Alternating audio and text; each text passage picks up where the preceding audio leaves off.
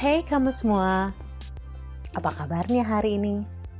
Ya, kali ini saya akan sharing sama kamu semua sebuah filosofi dari satu ciptaan Tuhan.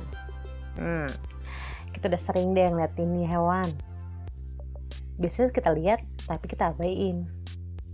Hewan yang satu ini punya cangkang yang keras dan tubuh yang lunak. Dan satu cirinya, dia berjalan dengan sangat lambat.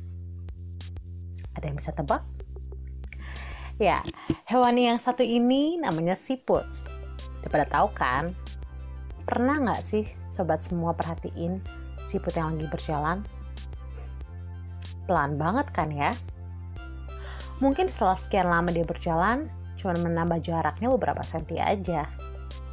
Ya emang seperti itu diciptakan Tuhan. Dia lebih lambat dibanding hewan-hewan lainnya.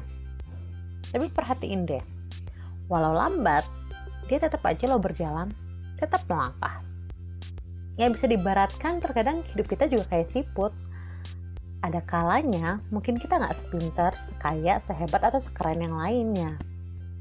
Tapi percayalah, Tuhan itu menciptakan kita dengan maksud dan tujuannya. Atau ibarat kondisi kita di masa pandemi ini, mungkin banyak mimpi kita yang tertunda, hal-hal yang gagal, atau keadaan yang menjadi lambat. Banyak hal yang mungkin tidak sesuai dengan rencana kita. Namun percayalah ini sobat, ibarat siput yang lambat, kita pun harus tetap berjalan, tetap konsisten untuk melangkah maju.